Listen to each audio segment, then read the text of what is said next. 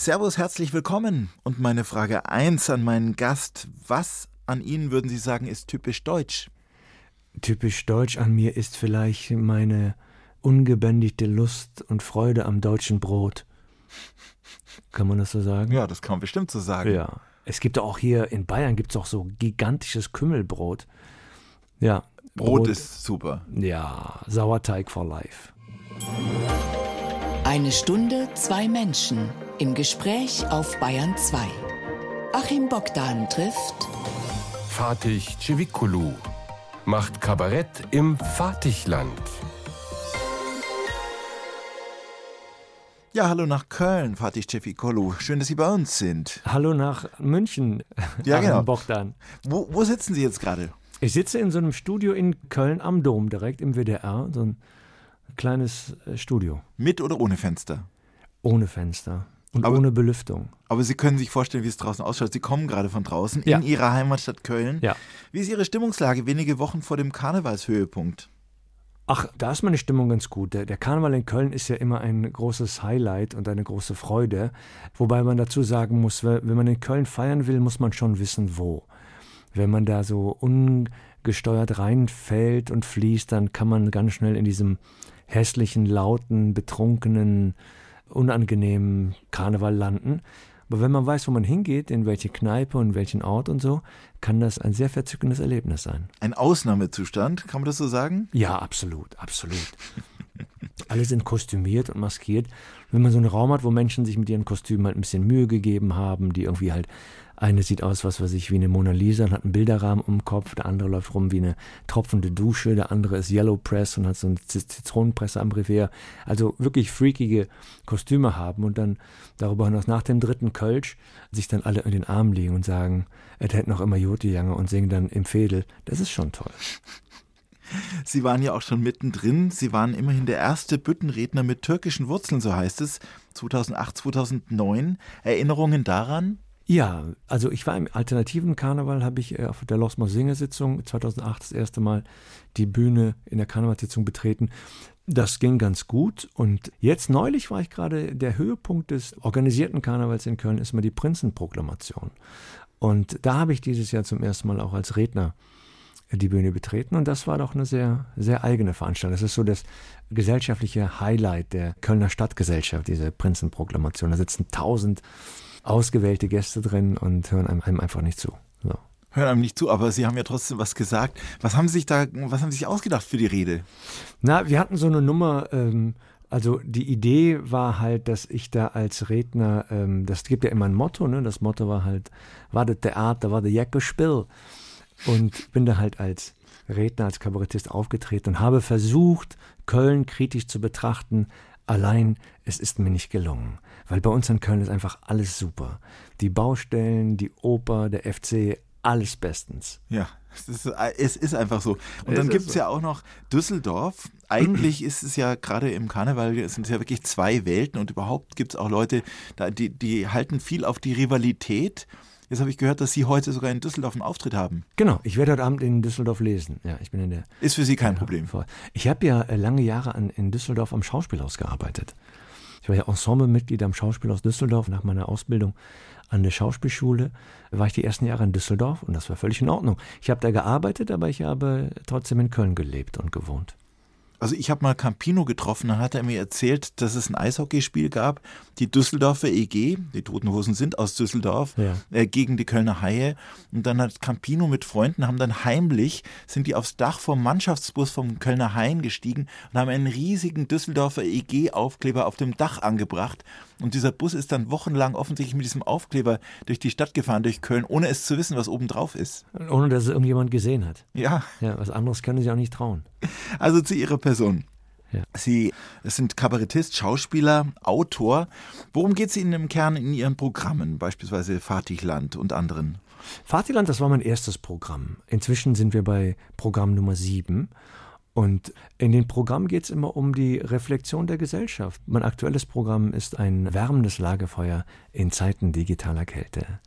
Es ist die Idee, das Hier und Jetzt zu reflektieren und zu gucken, was passiert hier und was passiert hier nicht. Das Zentrum besetzt ein Taschentelefon, was alle in den Band zieht. Und beim Taschentelefon stellt sich ja schon die Frage, haben wir das Taschentelefon in der Hand oder hat das Taschentelefon uns in der Hand? Die Frage lasse ich jetzt mal offen. Und, und so weiter. Also ich gehe an Gesellschaft, Politik und Kultur entlang und präsentiere meinen Blickwinkel und lade zum Perspektivwechsel ein. Tja, und mit welchen Augen haben Sie in den letzten Wochen auf Deutschland, auch auf die deutsche Politik geschaut? Ist ja viel passiert. Sag mal ein Stichwort, es gibt eine neue Partei, die Sarah Wagenknecht-Partei. Ja. Ja, das ist das erste Mal in der Geschichte der Bundesrepublik Deutschland, dass sich eine Partei links von der Mitte äh, präsentiert. Aber mit dem Anspruch, gleichzeitig die Konservativen noch abzufischen, das ist ein sehr interessantes Gewächs, was sich da vorstellt. Äh, Im besten Fall das Beste, was der Sarah Wagenknecht-Partei wünschen können, ist, dass sie der AfD so viele Stimmen abjagt, dass die sich einfach gegenseitig auflösen. Ja, und dann gab es die Großdemos gegen rechts, in Köln sicherlich auch, hier in München eine riesige Demo. Waren Sie mit dabei bei einer der Demonstrationen? Ja, ich war hier in Köln. Ja. Also in Köln, in, in Deutsch am, an der Werft. Ja, sehr gut. Also ich muss dazu sagen, dass die Enthüllungen, die Korrektiv da ans Tageslicht gebracht hat, jetzt offene Geheimnisse sind. Also wenn man sich mit den Rechten einen Schritt näher beschäftigt, da mal hinguckt, da mal hinhört, was die so wie formulieren und welche Pläne die da an die Wand malen, dann ist das alles keine Überraschung, dass die Fantasien von rein Deutschen und was weiß ich was haben. Das ist schon, das ist schon alles bekannt. Schön ist, dass das jetzt so ähm, in der, in der Masse äh, Anklang gefunden hat. Vielleicht hat es auch mit dem, den anstehenden Wahlen zu tun, dass man denkt, oh warte mal, wenn die jetzt noch weiter vorkommen und in Parlamenten sich, sind sie ja schon drin, wenn sie jetzt auch Ministerpräsidenten oder ähnliches stellen können, dann wird es immer schwieriger. Dann wird deren Macht immer größer. Und dass sie im Kern undemokratische Ziele verfolgen, da gibt es ja keine zwei, zwei Meinungen zu. Hier ist 1 zu 1 der Talk auf Bayern 2. Uns zugeschaltet ist heute der Kabarettist, Schauspieler und Autor Fatih Cevicolu und er hat jetzt ein Buch geschrieben, Titel Kartonwand, in dem es um das Trauma von Arbeitsmigrantinnen und Migranten geht. Erzählen Sie uns erstmal über diesen ungewöhnlichen Titel Kartonwand. Kartonwand meint tatsächlich eine Wand aus Kartons, die jetzt bei uns zu Hause im Schlafzimmer meiner Eltern stand. Und da wurden Sachen aufbewahrt und reingepackt, die dann benutzt werden sollen, wenn man dann irgendwann mal zurückgegangen ist in die Heimat, also in unserem Fall die Türkei. Das war immer der Grundgedanke der ganzen Arbeitsmigration, dass sie nur vorübergehend hier sind. Und wenn wir zurückgehen, dann hier, dann packen wir das schon mal weg, dann nee, nicht hier benutzen, das benutzen wir dann zu Hause diese Kartonwand ist bei sehr vielen arbeitsmigrantischen Familien bekannt. Entweder steht sie im Schlafzimmer oder im Keller oder in der Garage oder irgendwo und symbolisiert die Sehnsucht nach der Rückkehr in die Heimat. Also das ist ja schon interessant, das erzählt ja tatsächlich sehr viel, weil das ja wie so ein aufgestapelter Traum ist und so, so ein Versprechen eigentlich, das sich aber nicht in der Gegenwart, sondern erst in der Zukunft abspielt. Man spart sich eigentlich ab und wünscht sich, das dann auszupacken, wenn alles gut ist. Genau, das ist die Formulierung. Das, ist, das war auch die Absprache. Es hieß hier, ihr bleibt hier nicht. Und äh, die gekommen sind, haben gesagt, hey, wir bleiben hier nicht. Und wir werden zurückgehen. Und das Aufnehmenland hat gesagt, ja, ja, ihr werdet zurückgehen. Irgendwie haben beide den Moment verpasst, den Weg zu ändern, den Kurs zu korrigieren, als sie merkten, warte mal, ähm, das mit dem Zurückgehen, ähm, das mit dem nicht hier bleiben, das ist, äh, das stimmt nicht. Das wird eine Lebenslüge. Ja, und das ist eins der Motive, die in diesem Buch auftauchen. Es ist zum einen gewissermaßen die Geschichte ihrer eigenen Familie, ihrer Eltern, die einst nach Köln kamen und es ist zugleich aber auch ein Blick überhaupt auf die ganze Angelegenheit. Also Sie haben auch mit Wissenschaftlern gesprochen und so weiter. Ja. Wann kam Ihnen denn die Idee zu diesem Buch? Na, die Idee, also der zentrale Gedanke in dem Buch ist ja, ob es eine Verbindung gibt zwischen Migration und psychischer Erkrankung. Und da erzähle ich halt exemplarisch meine Geschichte und die geht so, dass meine Mutter Ende 2017 in der Türkei, in Mersin, alleine psychisch krank äh, verstorben ist. Das hat mich traurig gemacht und ich habe mich auch schuldig gefühlt und Scham kam auch dazu. Und als ich irgendwann darüber sprechen konnte, war ich überrascht, wie viele andere Menschen, die eine Biografie wie ich haben, eine internationale Biografie, gesagt haben, du, mein Vater ist auch seit zig Jahren total depressiv, meine Mutter ist und was weiß ich von seit auf Medikamenten und meine Tante ist total dement und so weiter. Und dann kam der Verdacht auf, die Frage, die Idee, könnte es sein, dass diese Geschichte, die mir passiert hier, nicht nur mir, sondern ganz vielen anderen auch passiert. Und das war so der Grundgedanke, dieser Arbeitsthese nachzugehen und da ein Buch zu schreiben.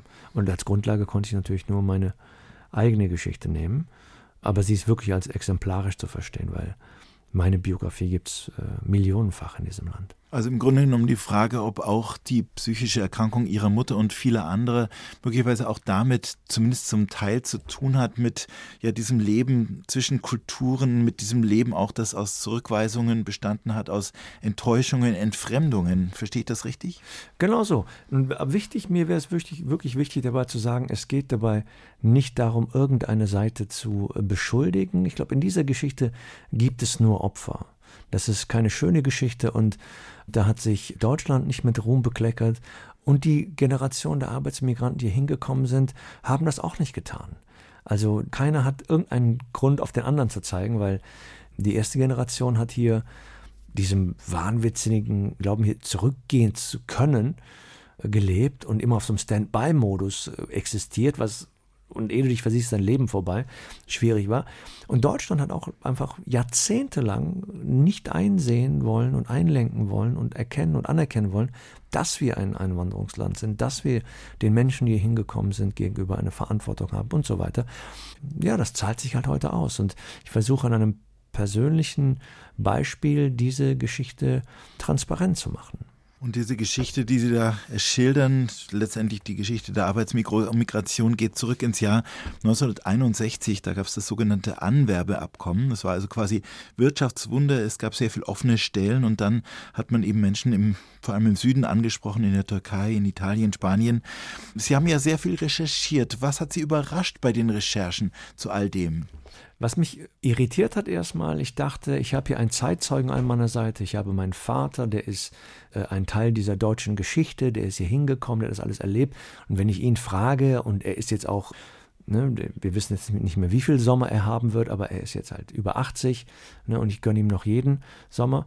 Und dachte, vielleicht hat er auch richtig Lust dann zu erzählen, wie das war damals, ne, aus Adana im Südosten der Türkei mit 300.000 Einwohnern, wo nur die Sonne scheint, in ein kaltes Köln zu kommen und hier zu arbeiten und so. Also wie das alles äh, wohl war, das wäre doch super spannend. Und er ist auch ein, ein Held dieser Geschichte, dieser deutschen Geschichte, die hier beispiellos stattgefunden hat. Und er wollte nicht. Und er hat gesagt, nee, interessiert, das ist nicht wichtig, das ist, will doch keiner wissen und das ist doch egal und ich erinnere mich auch nicht mehr und lass doch gut sein und so. Und der schwieg. Und als, der, als, als mein Protagonist sich sozusagen verschlossen hat, musste ich halt in die Geschichtsbücher gehen und gucken, was da dokumentiert wird und wie es dargestellt wird. Und da war ich überrascht herauszufinden, dass der Grundgedanke bei dieser Arbeitsmigration der allererste, also erst war 55 Italien, ne, und dann kam Spanien und Griechenland und dann 61 die Türkei. Der Grundgedanke war, dass wir ein Rotationsprinzip geplant haben. Ne? Deutschland hat gesagt, hier, ihr kommt für zwei Jahre und geht wieder. Es war nie die Idee, dass die Menschen hier ansässig werden, Wurzeln schlagen, sich Teilhabe, nichts von all dem. Der Gedanke war, ihr sollt ihr gar nicht, ihr wollt ihr gar nicht, müsst auch gar nicht, sollt auch nicht und geht wieder. Ne? Und das war auf beiden Seiten in Ordnung, das ist völlig in Ordnung. Und die Wirtschaft hat dann ziemlich schnell gesagt, Freunde hier, äh, es klingt ja theoretisch ganz toll, alle zwei Jahre neu, aber weißt du, was das kostet? Lass mal lieber die da lassen, das ist viel günstiger und dann äh, haben wir viel mehr von. Außerdem brauchen wir noch viel mehr. Was heißt denn hier zurückschicken? Wir müssen noch, ne, das ging ja dann äh, zehn Jahre lang bestand ja dieses äh, Anwerbeabkommen. Es wurde 72 erst, erst beendet. Und das hat mich überrascht, wie klar ausgrenzend das von der ersten Sekunde an geplant war. Deswegen ja auch dieses äh, im Grunde genommen etwas unfreundliche Wort Gastarbeiter, was ja gleich schon besagt, eigentlich ist die Zeit tickt schon. Genau, Genau, es, die Idee ist, Deutschland ist das einzige Land der Welt, was seine Gäste arbeiten lässt. Ne? Komm hier hin, sei mein Geist, arbeite und geh wieder. Und spätestens 1972, als das Anwerbeabkommen zum Ende kam, hat man ein Jahr später noch die, oder eine Zeit später die, den Familiennachzug, den Familienzusammenzug eingeräumt und dann stieg die Zahl der Menschen, der, der Migranten, die nach Deutschland kommen sind, nochmal noch mal höher. Und spätestens da hätte man wissen müssen, wir haben jetzt Hunderttausende von Millionen von Menschen hier im Land, die hier leben, die hier arbeiten, die eine Struktur haben, die hier gewachsen sind, so, ne? also mindestens zehn Jahre, mindestens. Und wir sollten diese Menschen hier irgendwie mitdenken. Wir sollten gucken, dass wir die, naja, integrativ behandeln, dass wir die halt, ne, so. Und das war aber nie der Fall. Das war von, also, ne, man braucht, also gibt es Beweise ohne Ende, 83 ganz prominent, Helmut Kohl, Rückkehrförderungsgesetz, muss man sich auf der Zunge zergehen lassen. Und immer wieder, ihr gehört ja nicht hin, ihr sollt ja raus, ihr sollt ja nicht bleiben. Und die Realität, die da ist einfach äh, negiert. Sagt, nee, nee, hier ist, nee, das ihr sind kein Einwanderungsland. Nee, Flöten im Wald. Und das war nicht gut. Was haben Sie denn eigentlich auf dieses Buch jetzt für ein Echo bekommen? Ich könnte mir vorstellen, dass es ja hm, eine Geschichte ist, die Sie stellvertretend für viele andere erzählen. Gab es auch diese anderen, die sich bei Ihnen dann gemeldet haben? Ähm, ich bin sehr erfreut und überrascht über den Rücklauf, den das Buch hat. Ich bekomme sehr viele Zuschriften, Mails oder Menschen melden sich über die sozialen Medien und äh, erzählen, wie es ihnen mit dem Buch gegangen ist. Und die Menschen sind zu Großteil berührt, sind bewegt, sind, fühlen sich verstanden, fühlen sich befreit, fühlen sich gesehen. Also da wird eine Geschichte erzählt, die bis heute nicht stattfindet. Es ist ja auch eine deutsche Geschichte, das ist mir immer wieder wichtig zu sagen. Es gab eine, wenn ich das noch kurz erzählen darf, ich habe irgendwo dahinter Hamburg gelesen, sagte eine Frau, als sie Jugendliche war, 13, 15, irgendwie sowas, hatten die, hatte sie eine Nachbarin, ein türkisches Mädchen, und die waren irgendwie beste Freunde und so weiter, haben viel miteinander gespielt. Und irgendwann hat das deutsche Mädchen eine Schaukel geschenkt bekommen, so eine Schaukel, die man sich halt in den Türrahmen hängt oder also so eine Schaukel halt, so eine Kinderschaukel halt. Und das andere türkische Mädchen auch. Und während das die, die Schaukel von dem deutschen Mädchen aufgehangen wurde, wurde die Schaukel von dem türkischen Mädchen in die Kartonwand gepackt und gesagt, du wirst schaukeln, wenn wir zurückkehren. Und wir alle wissen, wer da geschaukelt hat und wer nicht. Auch ganz tragisch, ne? Dann ist die Mutter er hatte diese Wand dann immer noch irgendwo in der Wohnung und dann ist die halt verstorben. Also inzwischen sind die Sachen, die da drin sind, ja nun wirklich nicht mehr neu. Also, sorry. Und dann haben die einfach, nachdem die Mutter dann halt verstorben ist, diese Kartons auf die Straße gestellt zum, zum Ausschlachten, zum Verschenken. So. So war das nicht geplant. So war das nicht gedacht. 1 zu 1. Der Talk auf Bayern 2. Achim Bogdan im Gespräch mit Fatih Civiculu war ein Kofferkind.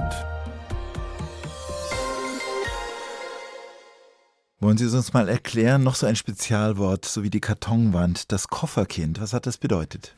Kofferkinder nennt man die Kinder, die, das sind die Kinder der ersten Generation der Arbeitsmigranten, die nach Deutschland gekommen sind und die dann in die Türkei geschickt wurden, um es ganz kurz zu sagen.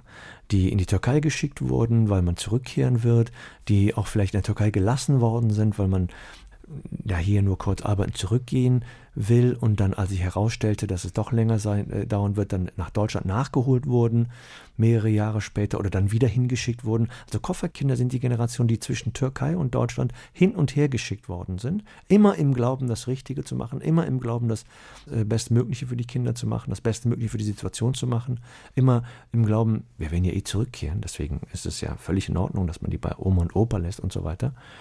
Das sind die Kofferkinder. Und das sind Menschen, die in den ersten Jahren schon, wenn, wenn wir es psychologisch formulieren wollen, Bindungsabbrüche zu den Elternteilen erlebt haben, zu Mutter und Vater, dann in der, in der Türkei gewesen sind und dann dort eine Zeit verbracht haben, von da wieder ein Bindungsabbruch, wieder zurück nach Deutschland. Also, ähm, also Haltlosigkeit war da, war da die Konstante sozusagen.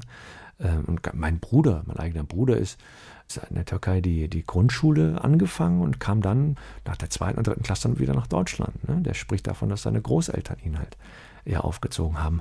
Und das macht, macht was mit den, mit den Kindern auf der einen Seite und auch mit den Eltern, speziell mit den Müttern, glaube ich auch. Und das hat ja auch ein bisschen wahrscheinlich damit zu tun gehabt, dass die Eltern ja schlicht und einfach hier sehr, sehr viel gearbeitet haben, denn das Ziel war ja, möglichst viel Geld zu erwirtschaften, um dann eben auch sich was aufzubauen zu Hause. Also es war wahrscheinlich auch eine Geschichte der Überforderung. Es ist eine Geschichte, die in dem Moment, als sie, als sie äh, gemacht wurde, die Entscheidung, die gemacht wurde, total plausibel klingt. Ne, das war ja alles, also das waren alles Entscheidungen, die damals richtig waren und von heute betrachtet sich als falsch äh, zeigen. Ne? Das war die Absprache damals. Und deswegen kann ich auch niemandem einen Vorwurf machen. Mein Vater hat irgendwann mal den Satz gesagt, Junge, weißt du, eigentlich haben wir einen Fehler gemacht. Wir hätten uns von Anfang an hierhin ausrichten sollen. Also, ja, Papa, ich habe das von Anfang an gemacht. Warum hast du das nicht gemacht? Nein, das habe ich natürlich nicht gesagt, aber das, äh, das ist das Dilemma, das ist die verzwickte Situation, die in diesem Buch detailliert erzählt wird. Womit haben denn Ihre ersten Erinnerungen an dieses Leben zu tun, an Ihr Leben in Köln? Also ich bin ja hier in Nippes, in Köln-Nippes aufgewachsen. Geboren 1972? 72, genau. Und war hier im Kindergarten und so. Hinterm Haus gab es das Nipser Tälchen, das ist so eine große grüne Wiese. Und da im Winter Schlitten gefahren. Das war, als noch, als noch Schnee fiel. Und im Sommer äh, da Fußball gespielt mit den Freunden. Wenn der Bauspielplatz kam, wurde so eine Plane auf die Wiese gelegt mit so einem Wasserschlauch, kann man so runterrutschen. Das war schon alles ganz toll. Daran kann ich mich erinnern. Und ich habe bruchstückhaft auch Bilder aus der Türkei, weil ich habe auch die erste Zeit, die ersten Jahre hier geboren und dann irgendwie in die Türkei gebracht worden. Hat dieses Kofferkinderding in der Türkei verbracht. Und da habe ich auch so einzelne Szenen, Bilder, Situationen so vor Augen. Aber damit fängt das an und dann habe ich hier die Grundschule in Köln-Nippes und so weiter. Bin ich ja hier, hier aufgewachsen. Es gab zum Beispiel eine Situation, als der Fußballtrainer irgendwann sagte, als 82 hier äh, Kohle an die Macht kam, und der, Fatih, hör mal, sagt deinen Eltern, die sollen die Koffer packen, Kohle ist an der Macht. Ich habe das überhaupt nicht verstanden, was er wollte. Aber was haben Sie sich gedacht? Ich habe nichts verstanden. Ich, hab nicht, ich erinnere mich noch daran, wie er diesen Satz sagte und ich dachte, was will er? Wovon spricht er? Und das ist ja auch so ein Gefühl, was dich, äh, was mich durch die, durch die ganze Zeit begleitet. Dass, ähm, die Menschen, die hier äh, mir begegnen, dann immer sagen, ja, wo gefällt dir denn besser? Und glaubst du an Gott oder Allah? Und so dieses, es wird so von außen herangetragen, dass, dass, dass es irgendeine Entscheidungsaufgabe, äh, Situation oder sowas gibt. Ne? Und ich dachte mir, was, was haben die denn? Das ist doch, was ist denn los mit denen? Das, ne, das, warum sind die alle so komisch? Und mit der Zeit merkst du, ach so, ja klar. Und dann irgendwann passt dann, siehst du die Kartonwand und dann siehst du äh, das Verhalten der Leute draußen, dann siehst du das Verhalten der Leute drin. Vater sagt, wir werden zurückkehren. Und die sagen, wo gefällt es euch dann besser? Und irgendwann merkst du, ah, okay, das ist jetzt dieses Konstrukt hier, verstehe. Aber ihr wisst, ihr merkt schon, dass wir hier eigentlich nirgendwo hingehen und hier gewachsen sind und eigentlich auch hier hingehören und so. Das merkt ihr schon, oder? Ja, aber ihr wollt doch zurückgehen. Nee, wollen wir nicht. Wer sagt das? Ja, aber ihr sollt doch zurückgehen. Ich meine, also ihr, ihr dürft, also, also, äh, ja, ich weiß auch nicht. Das ist so ein bisschen die, äh, die Reibungsfläche, auf der sich das abspielt. Haben Sie mal Diskriminierung erlebt in der Schule als Kind?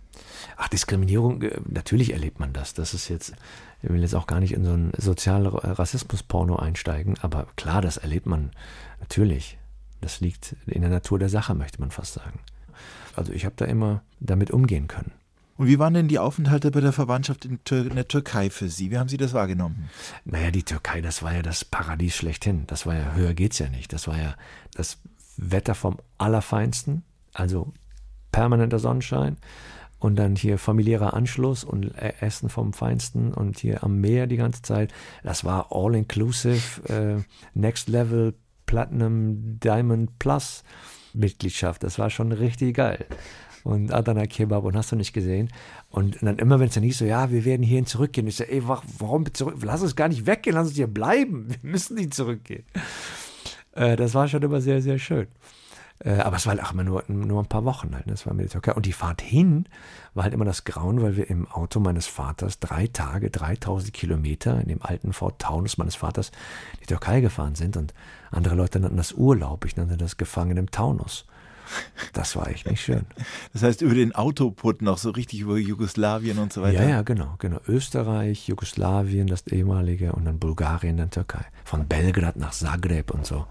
Ja, eine nicht enden wollende Strecke. Das Auto vollgepackt der Gepäckträger mit drei Koffern, hinten der, der Fußraum vor der Rückbank vollgepackt, dass wir hinten zu dritt, wir sind mein älterer Bruder, mein jüngerer Bruder und ich, zu dritt, da der Fußraum vollgepackt, dass wir zu dritt nur so im Schneidersitz da sitzen konnten.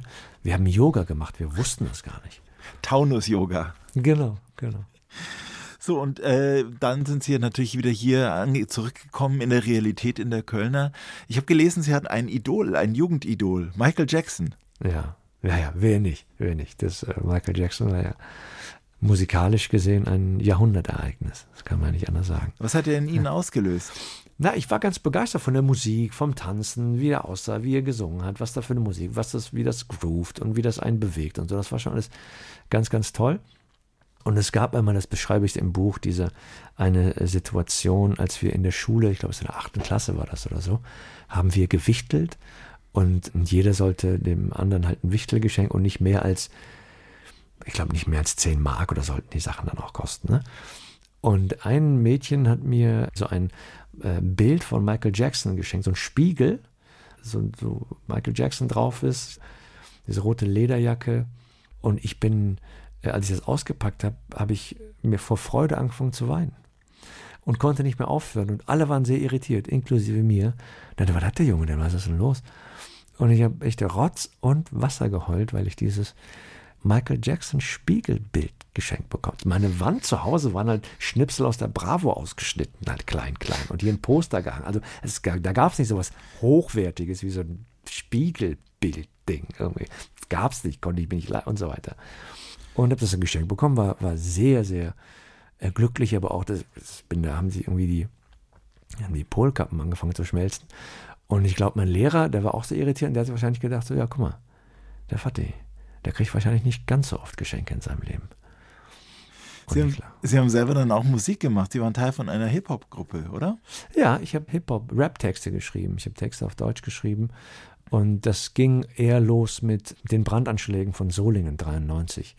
Da war ich wieder sehr äh, irritiert. Mein Selbstverständnis hier in Köln, Abitur gerade gemacht, 21, 22 Jahre jung und wild und hallo Welt, wo sind deine Hörner? Ich pack dich und dann kriege ich dich und so. Und dann brennt es in Solingen, dann werden Menschen, in der Nachbar, ist ja, Solingen ist ja hier vor der Tür, das ist ja neben Köln direkt, werden Menschen verbrannt äh, und es gibt diesen rassistischen Anschlag. Und damit nicht genug, dass alle geschockt sind und so, Gleichzeitig gibt es die Reaktion in der deutschen politischen, gesellschaftlichen Öffentlichkeit von, ja, ja, da, da müssen wir jetzt nicht. Ne? Das Mölln war noch vorher, Mölln hat der, äh, der, der Pressesprecher Vogel oder der Ansprecher vom Kohl Vogel gesagt, er mache keinen Beileidstourismus. Und das sind so Sätze, wo ich doch sehr irritiert war. Und, und da kam sehr viel Wut auf und Ärger und Frust und Zorn und so. Und die Kunst, das Schreiben, das Rappen, das auf die Bühne gehen, war das beste Ventil, was ich nehmen konnte, um diese Gefühle auszudrücken, um das zu formulieren, um es aufzuschreiben, um mich mitzuteilen. Das waren die Anfänge. Wir machen eine kleine Pause, hören jetzt Musik von Deria Yildirim, das Stück Darildim Darildim und dann geht's weiter mit unserem Gast mit Fatih Cebikolu.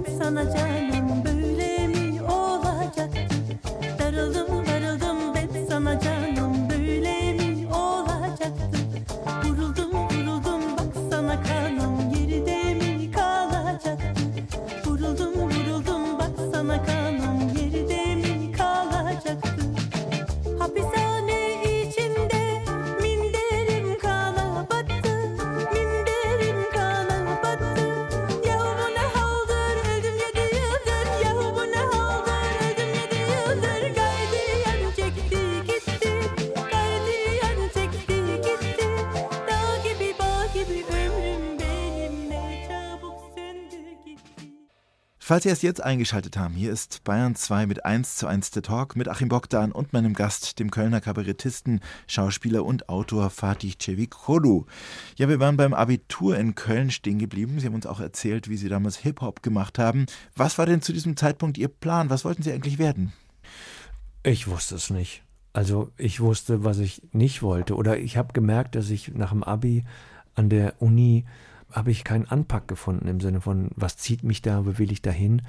Es war eher so was Unentschiedenes und glücklich halt jetzt nicht mehr in die Schule gehen zu müssen und habe erstmal rumgejobbt und gejobbt und Pizzataxi gefahren und gekellnert und eine Disco und was weiß ich, in einem Steakhouse und Sie waren auch wie Ihr Vater bei Ford.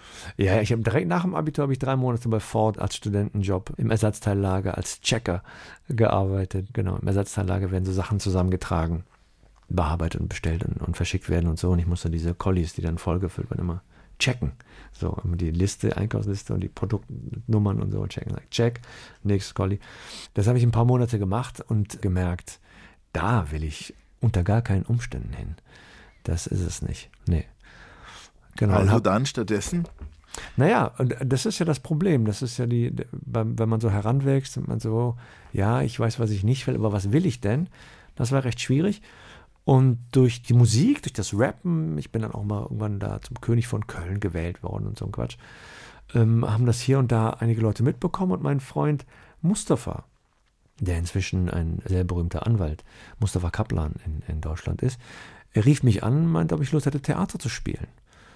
Und das war der Einstieg in die, in die Theaterwelt. Das, dieser Anruf kam damals und also rückblickend im Film wäre das so die Szene, die die äh, Weichen umstellt und ab da äh, war, war es Theater. Da ich gesagt, hast du nicht Lust, Theater zu spielen? Hast du nicht Schauspieler zu sein?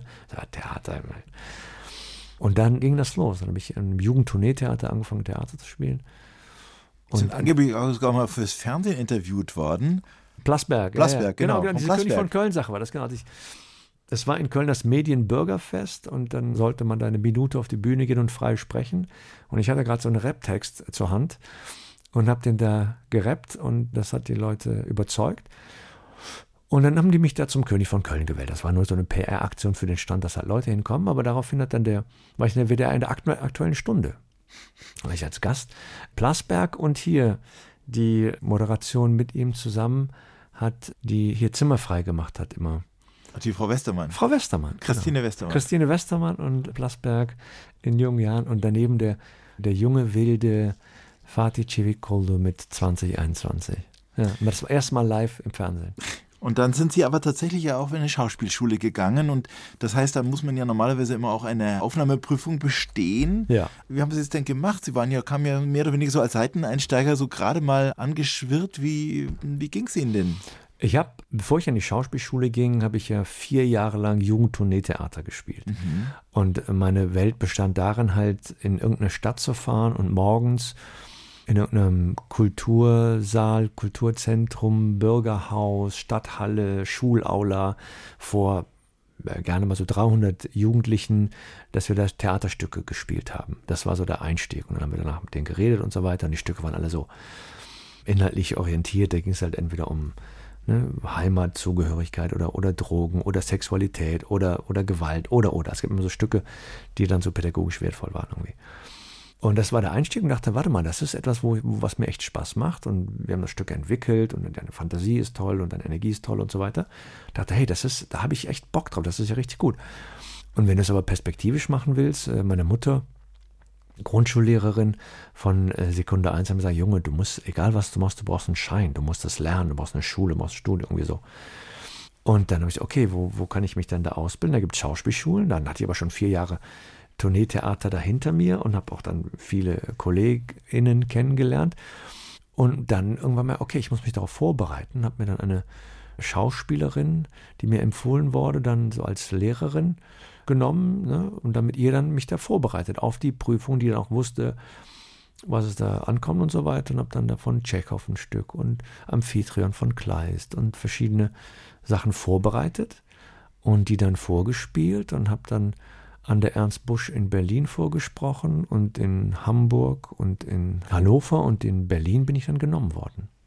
Ja, und dann sind Sie nach Berlin gegangen, genau. haben Ihre Ausbildung bekommen und sind, Sie haben es vorher schon erwähnt, dann beim Düsseldorfer Schauspielhaus gelandet als ausgebildeter Schauspieler. Da waren Ja. Sie auch ein paar Jahre Ensemblemitglied. Ja. Aber welche Stücke, an welche Rollen erinnern Sie sich noch aus der Zeit?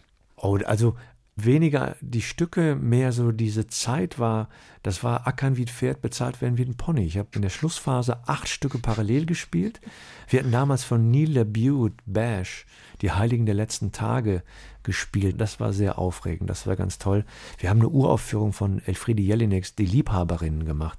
Eine andere sehr faszinierende Arbeit war, wir haben die, wie sagt man, eine, eine Reihe von äh, griechischen Tragödien gemacht. Von Euripides, da habe ich den Dionysus geben dürfen. Das war auch sehr außer der Reihe. Damit waren wir dann auch in Epidaurus, in, zur Kulturolympiade bei Athen und haben da dieses Stück aufgeführt, was da vor, glaube ich, 2500 Jahren uraufgeführt wurde. Das waren schon sehr faszinierende Momente. Und in diese ersten Jahre der Nullerjahre fällt auch eine Schauspieltätigkeit fürs Fernsehen. Sie haben jahrelang in einer Serie da mitgespielt. Das Serienensemble ist auch mit Preisen dafür belohnt worden. Ja. Ich weiß gar nicht, äh, wollen Sie darüber reden? Ist es Ihnen, äh, haben Sie es geliebt oder wie geht es Ihnen heute mit Alles naja, Atze? In, interessant ist ja zu sehen, dass das war dann wirklich die Welt. Ne? Wir haben die eben genannte Kulturolympiade in Epidaurus im Amphitheater, Sandboden, ne, alte Ränge, 6000 Menschen sitzen da, die Sonne geht unter, die Grillen hören auf zu zirpen, das Licht geht an und es ist still und es ist diese Akustik und es ist wahnsinnig. Dann führen wir diese diese antiken Stücke auf, ne? die, die Backchen und Sieben gegen Theben und Ödipus Rex und Antigone und so weiter. Und ich habe in drei von den vier Stücken mitgespielt. Das war ein Wochenende, das war nicht von dieser Welt. Und dann am nächsten Tag steige ich in den Flieger, komme dann nach Köln, gehe ins Studio und drehe dann halt mit den Kollegen vom Ensemble die Serie. Das war dann so ein, so ein Weltensprung sozusagen mit Atze Schröder, den viele kennen, das ist dieser Typ mit diesen kleinen Mini-Locken und dieser Pilotensonnenbrille. Genau. Also sie hatten da wirklich so zwei Welten, die nebeneinander gelaufen sind. Und ja. als sie da aufgehört haben beim Fernsehen, oder zumindest was diese Sache angeht, sie haben ja noch andere Sachen gedreht, da hat sich eigentlich ein neuer Horizont für sie aufgetan, nämlich ihr erstes Kabarettprogramm. Wie kam es denn dazu überhaupt? Das war durch den Volksschauspieler Atze Schröder, den ich ja dann aus nächster Nähe immer beobachten konnte, war ich doch sehr nah dran und habe gesehen, wie jemand auf die Bühne geht und alleine Sachen erzählt und dachte, ja, das Format ist toll und vielleicht andere Inhalte. Definitiv. Also ich würde sagen, Atze Schröder macht Volksmusik, ich mache eher Jazz. So kann man das, also kann man sich dann die Tickets zu dem kaufen, die man haben möchte. Ne? Das ist alles legitim, alles am Platz aber äh, hier, da und dort so. Und hatte auch, wann auch immer die, die Vorstellung, halt alleine auf die Bühne zu gehen, mit nichts außer dem gesprochenen Wort und, und da die Menschen bewegen und berühren und zum Lachen und zum Nachdenken und zum so, ne, das fand ich schon sehr faszinierend. Also die, das Wort als einziges Mittel, weil es stark genug, man muss nur die richtigen. Das fand ich schon super und dachte, ich habe ihn dann gesehen, dachte, ja, guck mal, das ist, das ist toll. Und ich bin ja auch ausgebildeter Schauspieler, also die Bühne ist jetzt, ist mir jetzt nichts Fremdes, aber ich denke, es, ähm, man hat eine Verantwortung, wenn man auf die Bühne geht und muss da was verhandeln. Ist mein Glauben. Das äh, kann jeder handhaben. Tut ja auch jeder. Tut ja auch jeder anders handhaben. Naja, und es, der Unterschied ist, dass sie natürlich ihre eigenen Texte geschrieben haben. Also ja. auf diese Weise ist es natürlich wesentlich persönlicher geworden, aber auch, wir haben es vorher schon gesagt, auch sehr erfolgreich. Sie haben Preise gewonnen und auch viele Herzen gewonnen in einer Mischung aus, ähm, ja, wie soll man sagen, lustig, aber immer auch mit einem gewissen Anspruch. Ich glaube, das ist Ihnen auch wichtig. Äh, ich würde es so formulieren, das Schwere leicht zu präsentieren ist die, ist die Herausforderung. Und es ist in einem Theaterraum, wenn dann Menschen da sitzen und da steht einer davor und spricht, ist es immer auch, es steht im Moment. Das ist wirklich toll. Zu Gast bei Achim Bogdan. Fatih Ceviculu hatte genug von den Klischeerollen. Ja, Sie schreiben in Ihrem Buch auch, Sie waren auf der Bühne oder am Set eigentlich immer der einzige Türke weit und breit. Wie haben Sie das so wahrgenommen, was da so passiert ist und auch die Besetzung der Rollen? Am Theater war es ja anders als jetzt ähm, bei dieser Serie. Bei der Serie muss man schon sagen, die Grundlage des Witzes war die Herkunft der Figur. Das ist jetzt nicht so prickelnd. Ne? Man muss vielleicht nee. insgesamt dazu sagen, dass die Figurenkonstellation ausgehend von der Figur, die im Zentrum steht, der Lockenkopf mit der Brille, das ist ja, da drumherum geht ja nur noch Comicstrip. So, das kriegt ja keinerlei Realitätsverbindung. Das ist alles eine totale Überzeichnung und so weiter. Das ist, ja, das ist so, wie es ist. Dann hat man halt seinen Türken und der hat dann halt nichts zu kacken und so weiter. Und das kann sein, wenn das Leute so Stücke schreiben, dass die dann denken, ja, das muss so sein. Und mir war es dann wichtig, zu sagen, warte mal, man kann da auch eine andere Realität herstellen und einen anderen Bezug aufmachen und dann ist auch eine andere Perspektive im Raum. So, vielleicht auch lustig oder lustiger oder auf jeden Fall neu und, und, und anders. Und das war das Spannende. Ein selbstbestimmtes, nicht mehr fremdbestimmtes, eigenständiges Denken und Darstellen der, der Gedanken. Das fand ich, das war der große Reiz.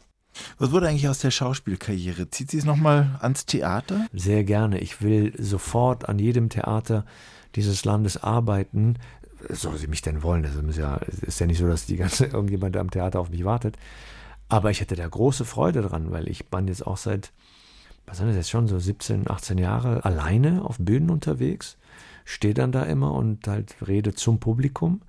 Aber so, dass man jemand noch mit auf der Bühne steht, dass man eine Szene hat, eine Spannung entsteht, eine Geschichte erzählt, wird mich sehr reizen.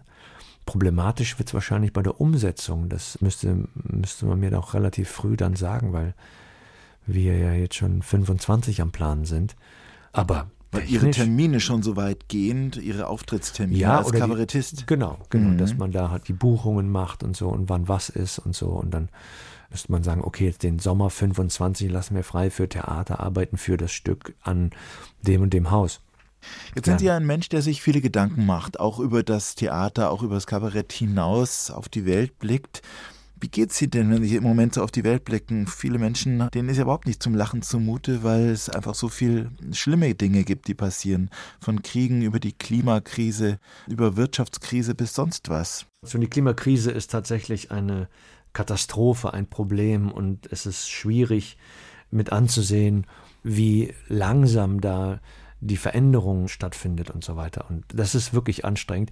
Aber darüber hinaus würde ich gesellschaftlich, das verhandle ich gerade beim aktuellen Programm, gar nicht so ein düsteres Bild zeichnen. Denn die Situation ist die, dass wir vielleicht dabei sind, uns zu wandeln. Die gesellschaftliche Struktur verändert sich. Ne? Die Menschen mit internationaler Biografie bekommen immer mehr Sichtbarkeit. Es gibt immer mehr Menschen, Männer und Frauen wie mich, die halt auftauchen und machen und sich in ihrer Selbstverständlichkeit sichtbar werden und so weiter. Und das finde ich gut. Das finde ich gut. Das findet in vielen Ebenen statt. Ne? Das ist, da benutze ich gerne das Bild vom Soziologen Aladin Elmer Falani, der sagt, die Tischgesellschaft war früher so, dass da nur eine bestimmte Gruppe von Menschen an diesem Tisch saß und über alle bestimmt hat. Und inzwischen ist es so, dass diese Tischgesellschaft deutlich, deutlich bunter ist, deutlich vielfältiger ist. Ne? Wenn früher da nur Männer saßen, sitzen da jetzt auch Frauen. Da sitzen auch Menschen mit internationaler Biografie, da sitzen Menschen von der LGBTQI plus Sternchen Community, da sitzen Menschen mit Behinderung, da sitzen also immer mehr Gruppen bekommen Sichtbarkeit. Die Menschen aus dem Osten bekommen eine Sichtbarkeit und so weiter.